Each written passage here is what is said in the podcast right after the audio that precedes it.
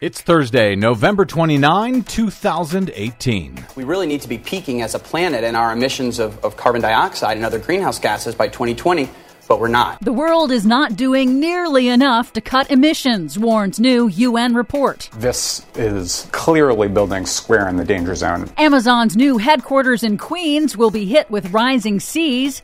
House Dems introduce a price on carbon. Plus, this is normally the wet season there, and leaders are calling the situation unprecedented. Australia grapples with massive wildfire outbreak amid record heat wave. All of that grappling and more straight ahead. From Bradblog.com, I'm Brad Friedman. And I'm Desi Doyen. Stand by for 6 minutes of independent green news, politics, analysis, and snarky comment. We have created a climate change industrial complex in this country. A lot of people are getting really rich off the climate change issue. Correct.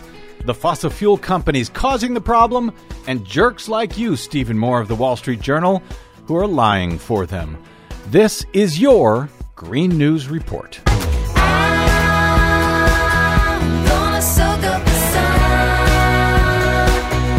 Okay, Desi Doyen, as if the National Climate Assessment that the Trump administration tried to bury wasn't bad enough, the United Nations has now followed up with their own report, just making things worse.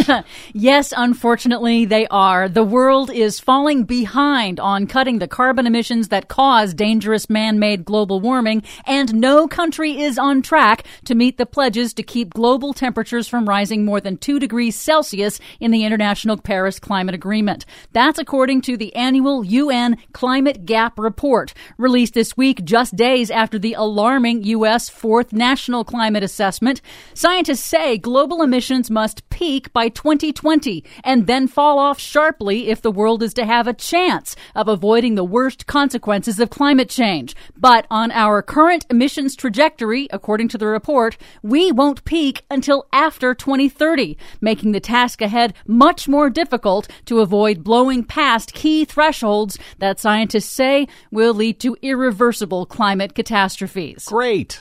Meanwhile, the consequences of global warming intensified extreme weather are here. In Australia, a record heat wave has helped spark nearly 140 fires across Queensland, with officials ordering evacuations of entire towns in a race against fast-moving bushfires. Brisbane just recorded its hottest November on record. Sydney was slammed with a month's worth of rain in just a few hours that caused widespread flooding. Here in the U.S., you may have heard that Amazon selected New York City and Washington, DC as twin locations for its new headquarters, but amidst all of the brouhaha over the billion-dollar tax breaks and other incentives that New York City gave to the corporate giant, less well reported is that Amazon plans to build its headquarters in a low-lying area of Queens that is projected to see frequent and significant coastal flooding as early as 2020 because of rising sea levels. That's according to Climate Central CEO Benjamin Strauss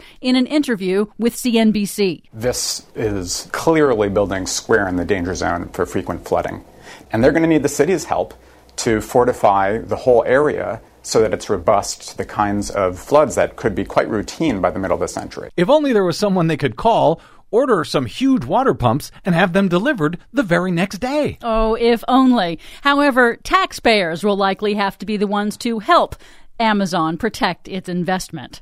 U.S. automaker General Motors has announced it's canceling the Chevy Volt, its partial electric car that also has an onboard gas tank to extend its range, because GM is shedding underperforming models in its product line. Yeah, this was a little strange to figure out. GM was saying they wanted to focus on electric cars, but then they're canceling one of their electric cars, the Volt. What's up with that? Well, some auto industry analysts say that consumers are just going straight to pure electric cars rather than stopping at partial electric vehicles. Skipping the hybrids. Exactly. However, GM's also doubling down on its extremely profitable gas-guzzling SUVs, which are surging in popularity due to low gas prices.